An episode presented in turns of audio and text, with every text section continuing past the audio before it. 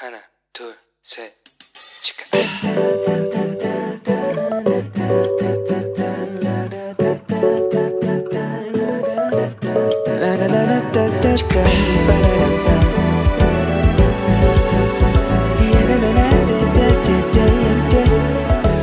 Here we go. Hello，你这个星期过得好吗？我是你人生梦想姻缘团的头号粉丝 Annie。 不知道大家有没有听过铁达尼号这一艘船呢？我呢是在这部电影上映的时候第一次知道这艘船，哇，当时真的是为杰克跟罗斯的爱情故事啊，哇，非常觉得这真是令人心痛的爱情故事，对不对？那时候非常喜欢这部电影，所以那时候我养的第一只猫呢，名字就叫做杰克。铁达尼号其实是一艘英国皇家游轮哦，它在建造的时候就号称是永不沉没、梦幻之船，是当时全世界最大的海上船舶，没有之一。铁达尼号的头等舱啊，在设计上就追求最豪华、最奢侈的这个高级标准哦。那设有健身房啊、游泳池啊、接待室啊、高级餐厅啊、豪华客舱啊。当时船上还配有一台高功率的无线电报机，可以说是最先进豪华的配备啊。那这个一九一二年的四月十号呢，铁达尼号终于在众所期盼之下展开了它的首次的航行，但是这也是它唯一一次的载旅客出航。那最终的目的地呢，原本是要到达纽约。那船上的很有一部分的乘客，不是大部分乘客。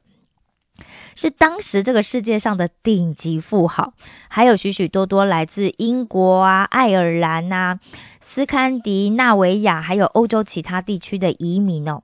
那这些人呢，他们都想要借着铁达尼号可以去到达美国，想要寻求在美国展开新生活的机会。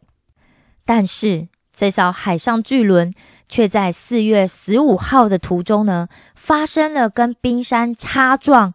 导致沉没的严重灾难，两千两百二十四名的船上人员里面呢，有一千五百一十四人罹难，成为近代史上最严重的和平时期的船难。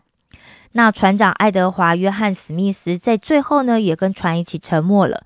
铁达尼号的总设计师托马斯·安德鲁斯呢，也在这起灾难中死亡。沉没事故中最后一位的生还者叫做米尔维纳·迪恩。他也在二零零九年去世了，享年是九十七岁。当然，铁达尼号事件当中还有很多的生还者，这是从这些生还者里面呢传出的一个见证哦。据说当时有很多人在甲板上面都要抢着上救生艇嘛，但如果你有看电影的话，你就知道。因为船的人非常的多，但是其实他们放的救生艇的数量其实是不够的，所以大家可以想象当时的场面有多么的混乱。根据当时的生还者表现表示啊，当时呢在这里面呢有一名乘客呢，他是一名牧师，他的名字叫做约翰哈伯，他是要应邀到美国芝加哥穆迪教会去布道的。那这时候，约翰哈伯牧师就站了出来。他对在这些救生艇前面的人群就大喊着说：“基督徒站出来！”大家愣了一下，然后又继续的去抢那个位置。结果没想到，哈伯牧师又继续的喊：“基督徒站出来！我们都已经得救了，把位置留给那一些还没有机会接受过福音的人吧。”没想到，这次哈伯牧师所说的话竟然奏效了。慢慢的，开始有几十个基督徒开始从这个人潮里面挤了出来。他们决定把搭救生艇的机会让给那一些非基督徒们。约翰哈伯牧师呼吁呼吁全船的基督徒都到甲板来集合。他们手拉着手围成了一圈。哈伯牧师庄严的宣告说：“弟兄姐妹们，我们随时都有生命的危险，但我们已经信了耶稣，我们有永生的盼望。”我们不需要惧怕。不过，这艘船上还有不少还没有信主的人，他们还没有得救。若是他们现在就失去生命的话，他们必定永远会沉沦灭亡。所所以，如果我们不跟他们争取这些逃生设备，让这些还没有信主的人当中有更多人可以得救的话，以后他们还有机会可以听到福音，他们还可以相信耶稣，他们可以得到永生的。那一群基督徒听了之后就大受感动，他们都一致同意哈伯牧师的呼召。于是他们开始一个接着一个的牵起了手，围在一起唱着诗歌。他们唱着：“更加与主接近。”更加接近。这一首庄严的诗歌感动了船上其他的乘客，大家开始停止了慌乱跟争夺，井然有序的接受船上工作人员的安排，让妇女跟儿童先登上救生艇。船上乐队的领班亨利·哈特利也跟其他的乐手。穿着燕尾服走上了甲板，为这一群基督徒们来伴奏。就在这一群基督徒的赞美声中，锅炉爆炸，电力中断，船身断成了两截。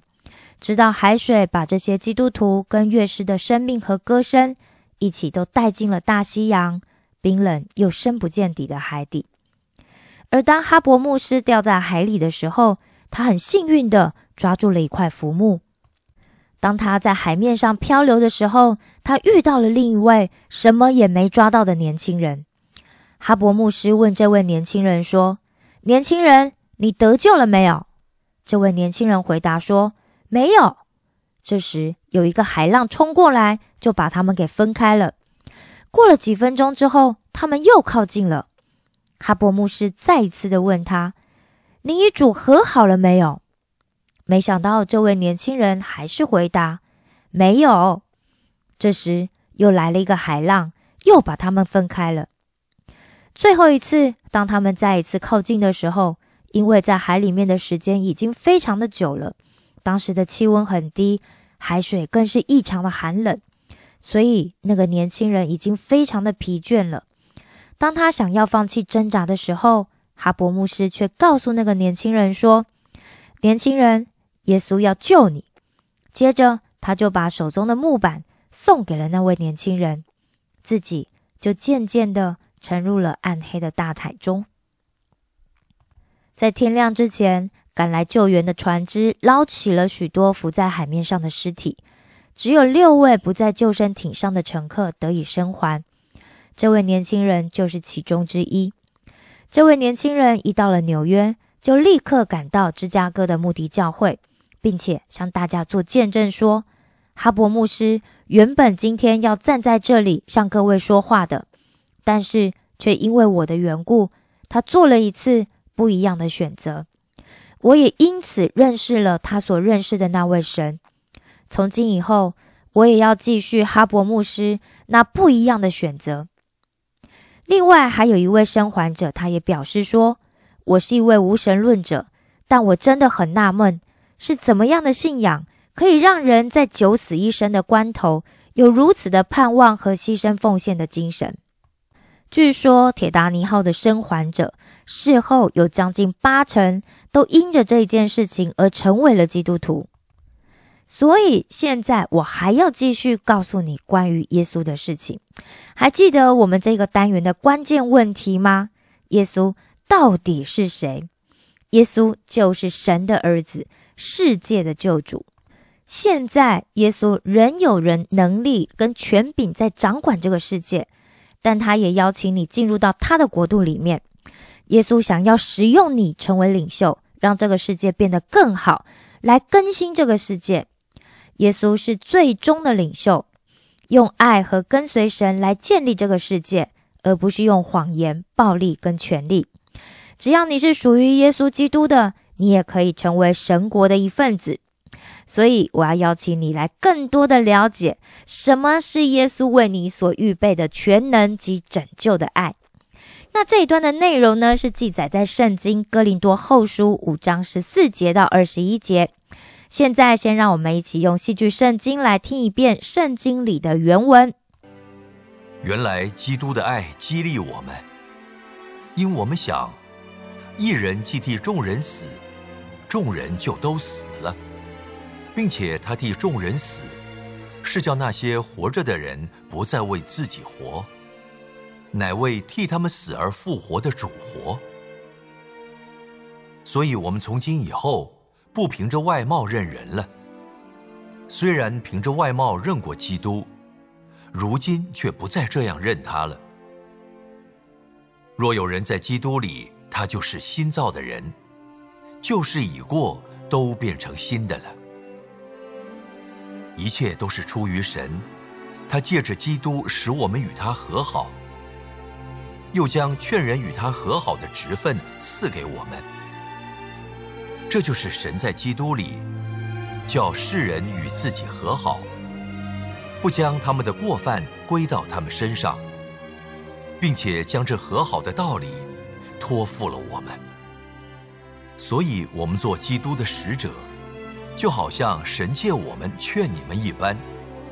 我们替基督求你们与神和好。神使那无罪的替我们成为罪，好叫我们在他里面成为神的义。基督的爱支配着我们，因为我们明白，一个人为众人死，也就是说，众人都死了。他为众人死，为的是要使那些活着的人不再为自己活，而是为那一位替他们死而复活的基督而活。所以，我们从此不再根据人的标准来估量人。虽然我们曾经根据人的标准来看基督，但是现在我们不要再这样子做了。无论是谁，一旦有了基督的生命，就是一个新造的人。旧的已经过去，新的已经来临。这一切都是上帝的作为。他借着基督使我们得以跟上帝和好，又给我们传和好福音的职分。我们所传的信息，就是上帝借着基督与人类建立和好的关系。他不追究人的过犯，并且把他跟人和好的信息交托给了我们。因此，我们做了基督的特使。上帝亲自借着我们安慰你们。我们替基督请求你们，让上帝使你们跟他和好。基督是无罪的，可是为了我们，上帝让他担负我们的罪，使我们借着他可以跟上帝有合一的关系。这就是这一段经文里面最主要要说的内容。接下来，让我们再来看另外一段的内容。这一段经文呢，是记载在《使徒行传》的第十章的第三十四节到第四十三节。彼得就开口说：“我真看出神是不偏待人。原来各国中那敬畏主、行义的人都为主所悦纳。神界的耶稣基督。”传和平的福音，将这道赐给以色列人。这话在约翰宣传洗礼以后，从加利利起，传遍了犹太。神怎样以圣灵和能力告拿撒勒人耶稣，这都是你们知道的。他周流四方，行善事，医好凡被魔鬼压制的人，因为神与他同在。他在犹太人之地，并耶路撒冷所行的一切事，由我们做见证。他们竟把他挂在木头上杀了。第三日，神叫他复活，显现出来，不是显现给众人看，乃是显现给神预先所拣选为他做见证的人看，就是我们这些在他从死里复活以后和他同吃同喝的人。他吩咐我们传道给众人，证明他是神所立定的，要做审判活人死人的主。众先知也为他做见证说：凡信他的人，必因他的名得蒙赦罪。这一段经文里面，彼得开始讲到：现在我确实知道，上帝对所有的人都是平等看待的。只要是敬畏他、行为正直的人，无论属哪一种族，他都喜欢。你们知道，他借着万人之主耶稣基督传给以色列人的信息是和平的福音。约翰宣讲洗礼的福音以来，那从加利利开始传遍犹太全境的大事，你们都知道。你们也知道，拿撒勒人耶稣上帝怎么样以圣灵和大能倾注在他的身上，使他走遍各地，广行善事，治好一切受魔鬼控制的人。因为上帝与他同在，我们就是他在耶路撒冷和其他犹太人的地方所做一切事的见证人。他们把他钉在十字架上，但是第三天，上帝使他复活，而且向人显现，不是显现给大家看。只是显现给我们这些被上帝拣选来做见证的人看。他从死里复活之后，我们曾跟他同吃同喝。他命令我们把福音传给人民，证明他就是上帝所立，作为活人和死人的审判者的。所有的先知也都为他做见证，他们都说，凡信他的都可以借着他的名蒙赦罪。在《使徒行传》的第九章里面谈到扫罗怎么样遇见了耶稣的过程，怎么样变成保罗。另外呢，也记录到彼得在脱在离开了这个耶路撒冷之后，他开始到各地去传道，并且服侍众人嘛。他在吕大治好了瘫痪病人以尼亚，又在约帕让已经死的这个女门徒大比大复活。我们可以看见彼得他也行出了耶稣在公生涯里面所行的这些神迹。所以呢，门徒是领受了耶稣的权柄跟能力，而且义无反顾的承担起耶稣的事工。但是彼得在遇见没有受到割礼却敬畏神的百夫长哥尼流之后呢，他又尽力了，又再再一次的经历了这个信仰上的更新。彼得明白了一件事情，那就是神悦纳所有敬畏他并且行义的人，而且是彼得更确定了。神是不偏待人的事实。那福音的核心是什么？福音的核心就是耶稣基督。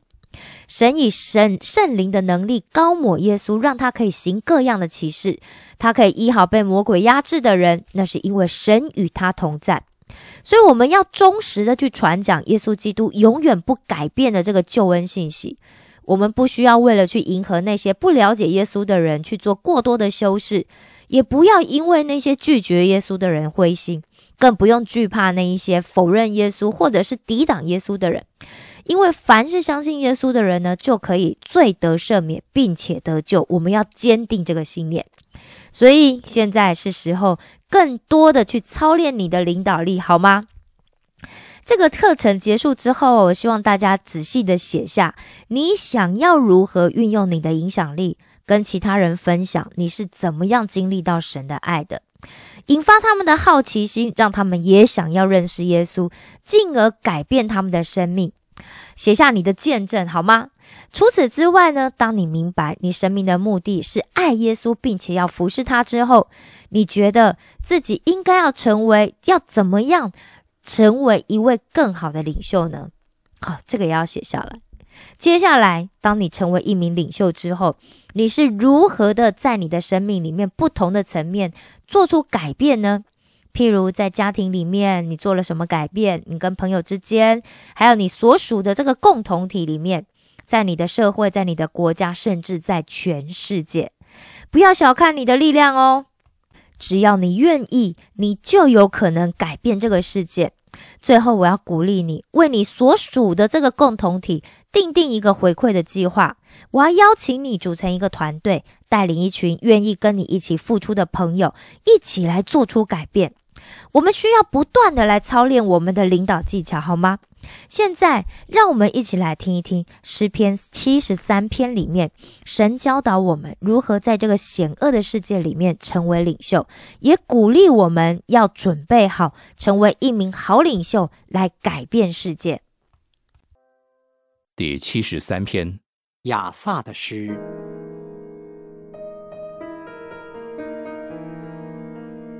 神实在恩待以色列那些清心的人。至于我，我的脚几乎失闪，我的脚险些滑跌。我见恶人和狂傲人享平安，就心怀不平。他们死的时候没有疼痛，他们的力气却也壮实。他们。不向别人受苦，也不向别人遭灾，所以骄傲如链子戴在他们的项上，强暴像衣裳遮住他们的身体。他们的眼睛因体胖而突出，他们所得的过于心里所想的，他们讥笑人，凭恶意说欺压人的话，他们说话自高，他们的口亵渎上天。他们的舌毁谤全地，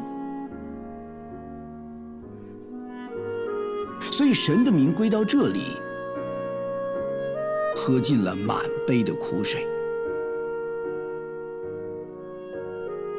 他们说：“神怎能晓得？至高者岂有知识呢？”看呐，这就是恶人。他们既是常享安逸，财宝便加增。我实在突然洁净了我的心，突然洗手表明无辜，因为我终日遭灾难，每早晨受惩治。我若说我要这样讲。这就是以奸诈待你的重子。我思索怎能明白这事？眼看时系为难。等我进了神的圣所，思想他们的结局。你是在把他们安在华地，使他们掉在沉沦之中。他们转眼之间成了何等的荒凉！他们被惊恐灭尽了。人睡醒了，怎样看梦？主啊，你醒了也必照样轻看他们的影像。因而我心里发酸，肺腑被刺。我这样愚昧无知，在你面前如畜类一般。然而我常与你同在，你搀着我的右手，你要以你的训言引导我，以后必接我到荣耀里。除你以外，在天上我有谁呢？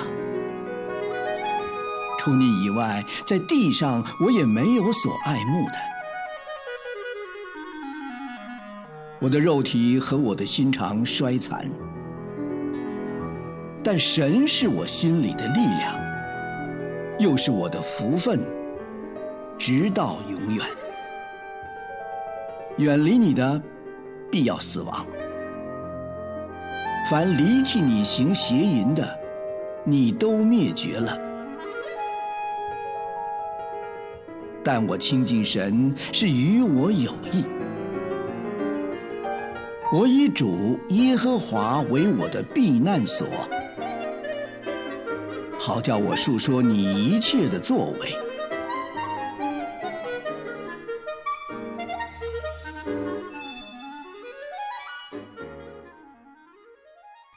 因为你属乎基督，就不能再用自己的方式行事哦。我们要开始学习信靠基督，并且跟随他。耶稣呼召你在他里面寻找属于你的喜乐、身份跟目的。你可以借由花时间读神的话语，也就是圣经，来建立跟耶稣的关系；也可以借着祷告跟耶稣说话，他一直都在，而且随时准备好要听你心中最深处的需要。你也可以继续用我们课程的内容，或者是你自己的话来祷告，耶稣会倾听你每一个说出来。或者是放在心里的祷告。好的，你要记得，你们是蒙拣选的种族，是王家的祭司，圣洁的国度，上帝的子民。上帝选召你们离开黑暗，进入他辉煌的光明，来宣扬他奇妙的作为。现在，让我们一起来宣告：我是一个领袖，我是一个领袖，我是一个领袖。恭喜大家！呜呼！经过一年多的学习，哇，我自己真的学习到很多。而且讲实在话，我其实在准备的过程当中获得更多。我们学习到了很多关于成为一名领袖需要知道的知识啦、技巧啦。当然，我认为最重要的其实是价值观跟态度。要记得，你已经被呼召成为一名领袖。从现在开始，请用。我是一名领袖的眼光来看自己，并且用我是被耶稣呼召的领袖的态度来面对每一件事情。今天最后呢，我要送给大家的就是用英语、乌克兰语、希伯来语、葡萄牙语所演唱的《与主更加亲近》，让我们一同为世界各地许许多多还没有认识耶稣的人祷告。我们现在就要兴起自己，成为一名领袖，让我们可以带领更多的人来认识耶稣，让福音可以传到世界的地极。我爱你们，为你们愿意做出跟随耶稣这个勇敢的决定感到骄傲。石头们的青春日记，我们下次见哦。